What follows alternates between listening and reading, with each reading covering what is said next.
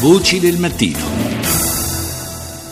Oggi abbiamo deciso di dedicare un ampio spazio alla situazione nelle zone colpite dal, dal, terremoto, in, anzi dai terremoti più correttamente, in Italia centrale. Cominciamo a parlarne adesso con il nostro ospite, che è il presidente della Coldiretti Macerata, Francesco Fucili, che saluto, buongiorno voi e radioascoltatori. Vogliamo affrontare con lei eh, un aspetto particolare che è quello della situazione difficile che si trovano, molto difficile, che si trovano ad affrontare eh, in, nelle zone colpite dal sisma e con eh, la concomitanza della stagione eh, invernale, l'arrivo della neve e del freddo estremo, gli allevatori con eh, i loro animali spesso esposti a condizioni proibitive. qual è la situazione? Fucili? Sì, purtroppo il sisma ha colpito un'area della nostra regione, del nostro centro Italia, eh, diciamo fortemente popolata da imprese agricole eh, di natura zootecnica, perché la prevalenza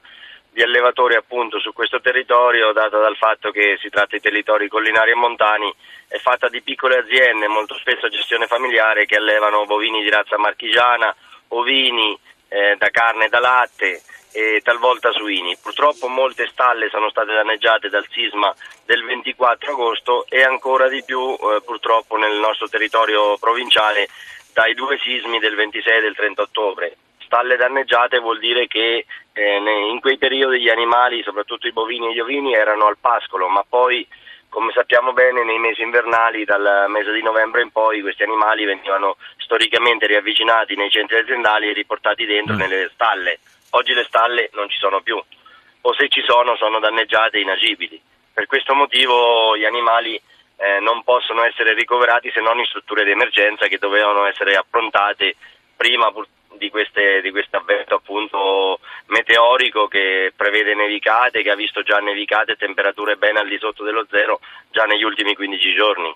Ecco, il problema, uno dei problemi sta proprio qui, che son, non sono state rese disponibili queste strutture temporanee per eh, la protezione degli animali. Sì, purtroppo, le ripeto, nel primo caso da agosto eh, nel nostro territorio provinciale avevamo circa la necessità di una cinquantina di moduli tra moduli abitativi perché ricordiamo che purtroppo oltre alle stalle anche le case degli allevatori sono state danneggiate certo. e delle stalle temporanee. Eh, si era provveduto ad ampliare il bando diciamo, di gara che era stato emesso dalle regioni Lazio e Umbria per l'assegnazione di questi moduli anche alla nostra regione ma i tempi che dovevano essere appunto più brevi dovevano prevedere che per il 9 gennaio fossero state tutte messe in opera queste stalle questi moduli abitativi, purtroppo così non è stato e eh, abbiamo solo qualche esempio di stalle temporanee, quindi tunnel eh, telonati con all'interno mangiatoie e tutti i servizi completamente disponibili e quindi nelle quali sono stati ricoverati gli animali. Purtroppo in molte realtà nei comuni del Maceratese, posso citare Pieve Torina, Muccia, Pieve Bovigliana, Camerino, ci sono gli animali che purtroppo ancora sono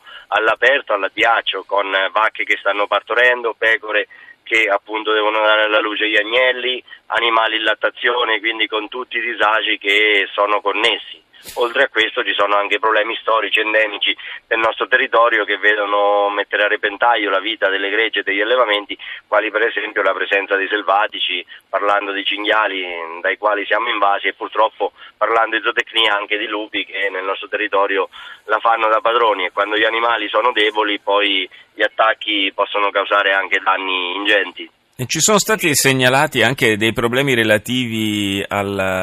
eh, all'approvvigionamento di, di, acqua per gli animali, cioè il terremoto ha mutato un po' anche l'assetto idrogeologico di, di alcune zone con eh, la difficoltà anche di accedere a sorgenti, senza contare che eh, il, il, gelo poi insomma, eh, contribuisce a bloccare anche le tubature. No?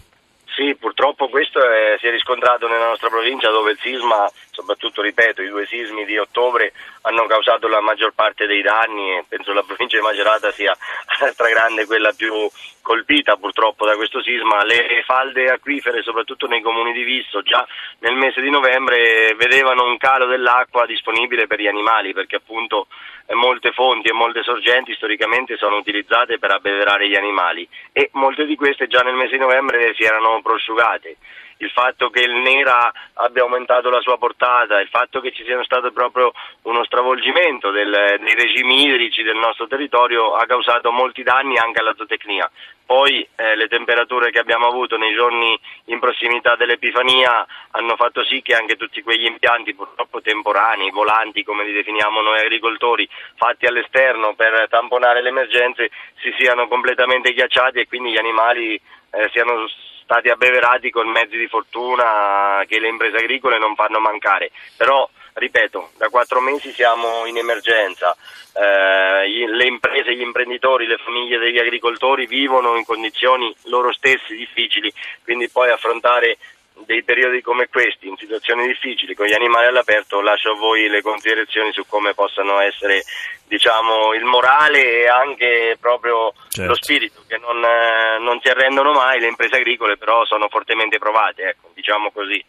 Grazie, grazie al Presidente di Coldiretti Macerata, Francesco Fucili, per averci aiutato a tracciare un po' il quadro molto difficile, devo dire, della zootecnia nelle zone colpite dal sisma.